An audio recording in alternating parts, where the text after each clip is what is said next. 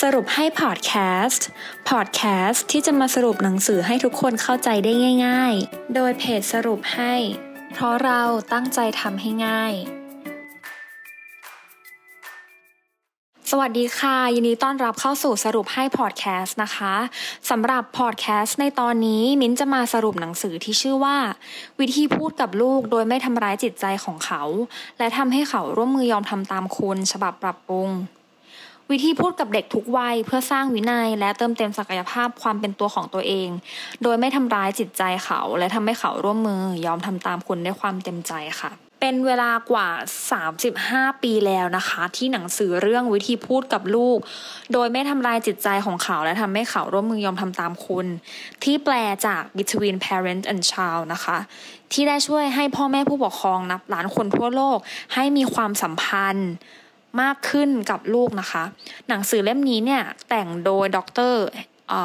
ด็อกเตอร์ Haim Ginott นะคะ เป็นนักจิตวิทยาผู้มีชื่อเสียง หนังสือเล่มนี้เป็นหนังสือที่ปฏิวัติวิธีการเลี้ยงลูกอย่างมาก ๆนะคะ ที่อ่านได้ง่ายตรงไปตรงมาและยังช่วยให้ทุกคนเนี่ย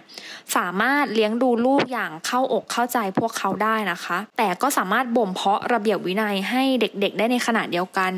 สำหรับฉบับนี้นะคะ ดร อลิสดร Alice Ginott นะคะ เป็นภรรยาของดร Haim นะคะ ซึ่งเป็นนักจิตวิทยาเช่นเดียวกันเนาะ ก็ได้ร่วมงานกับดร Wallace Goddard นะคะ เป็นผู้เชี่ยวชาญด้านความสัมพันธ์ในครอบครัว ก็ได้ปรับปรุงเนื้อหาบางส่วนให้เหมาะกับผู้อ่านในยุคปัจจุบันนะคะ จะช่วยให้เราเนี่ยได้ประยุกต์วิธีพูดที่ดี เพื่อเปลี่ยนแปลงชีวิตของลูกหลานและเด็กทุกคนทุกวัยได้ค่ะ สำหรับวิธีที่ดีในการพูดกับลูกนะคะ จะมีอะไรบ้างเนาะอย่างแรกเลยเนี่ยคือจะต้องสะท้อนความรู้สึกลูกค่ะ คือไม่ว่าลูกจะพูดอะไรออกมานะคะ เราต้องสามารถสะท้อนให้ได้ว่า เขาพยายามจะสื่ออะไรกับเรา เขารู้สึกอะไรอยู่พยายามสะท้อนกลับไปให้ได้ ไม่ใช่ตอบรับอย่างเดียวเราไม่สะท้อนกลับไปหาเขานะคะ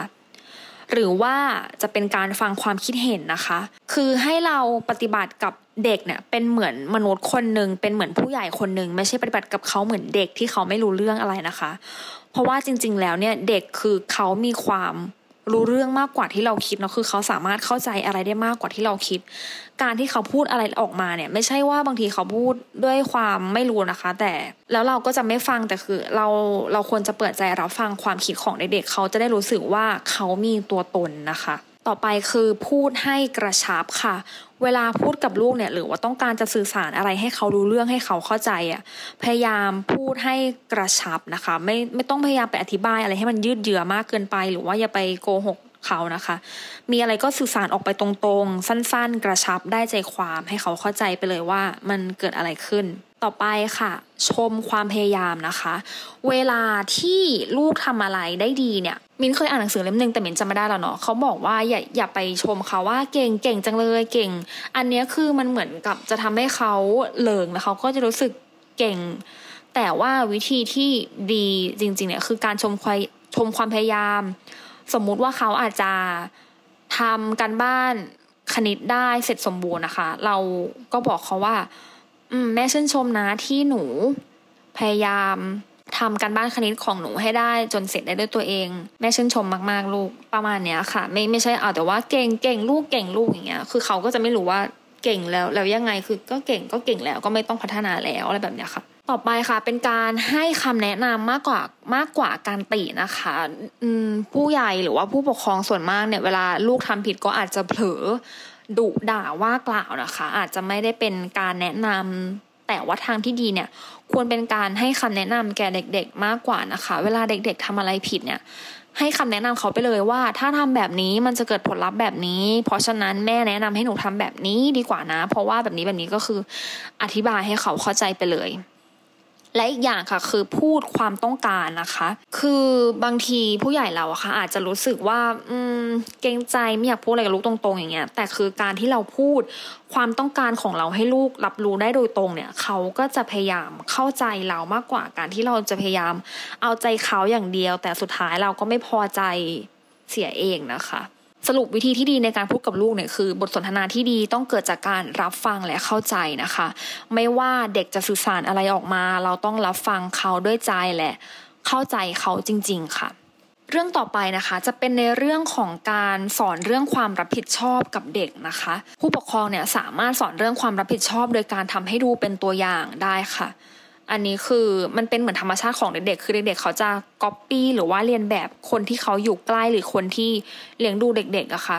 เพราะฉะนั้นถ้าอยากให้เขาทำดีในเรื่องอะไร หรือว่าอยาก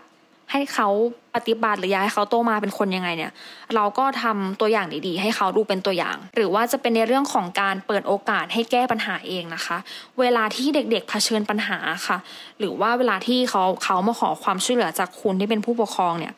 ไม่ใช่จะสักว่าพยายามรีบๆแก้แก้ปัญหาให้เขาลวกๆไปอะอันนั้นมันจะทำให้เขารู้สึกว่าเออมีปัญหาอะไรยังไง พ่อแม่ก็แก้ให้ แต่ว่าเราควรให้เขาเนี่ยลองแก้ปัญหาได้ด้วยตัวเองก่อนว่า ปัญหาที่เขาเจอเนี่ยเขาสามารถแก้ได้ไหม ถ้าเขาทำจนสุดหนทางแล้วจริงๆเขายังทำไม่ได้ อันนั้นเราค่อยยื่นมือเข้าไปช่วยเหลือเขานะคะ หรือว่าจะเป็นฝึกให้แสดงความคิดเห็นนะคะ ถ้าเรามีการถกเถียงหรือว่ามีประเด็นอะไรขึ้นมาเนี่ย พยายามฝึกให้ลูกๆ แสดงความคิดเห็นจริง ๆ ของเขาออกมาค่ะ เราจะได้รู้ว่าเขาคิดอะไรอยู่หรือว่าเขามีความคิดเห็นยังไงกับเรื่องที่มันเกิดขึ้นนะคะ และสุดท้ายสำหรับการสอนเรื่องความรับผิดชอบ คือส่งเสริมให้เป็นตัวเองค่ะ อันนี้มินคิดว่าเป็นข้อที่สำคัญมากๆเนาะบางที เราอาจจะยัดเยียดความเป็นตัวเราให้กับลูกโดยที่เราไม่รู้ตัวอันนั้นคือมันค่อนข้างจะอันตรายกับลูกนะคะ เพราะฉะนั้นเนี่ยพยายามส่งเสริมให้ลูกเนี่ยเป็นตัวของตัวเอง ให้เขาปฏิบัติในสิ่งที่เขาอยากทำให้เขาพูดในสิ่งที่เขาอยากพูด แต่มีขอบเขตนะคะ อันนี้ก็จะทำให้เขามีความรับผิดชอบทั้งในบ้านและต่อสังคม เวลาที่เขาออกไปใช้ชีวิต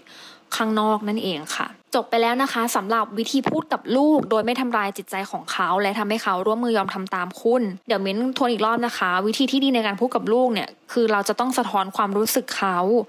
จะต้องฟังความคิดเห็น ต้องพูดให้กระชับ ชมความพยายาม ให้คำแนะนำมากกว่าติ และพูดความต้องการของเราค่ะ หวังว่าทุกคนจะได้ประโยชน์จากพอดแคสต์ในตอนนี้ พบกันตอนหน้าสวัสดีค่ะ ติดตามสรุปให้ได้ที่ Facebook, YouTube และ b ล็อกดิค่ะ เพราะเราตั้งใจทำให้ง่าย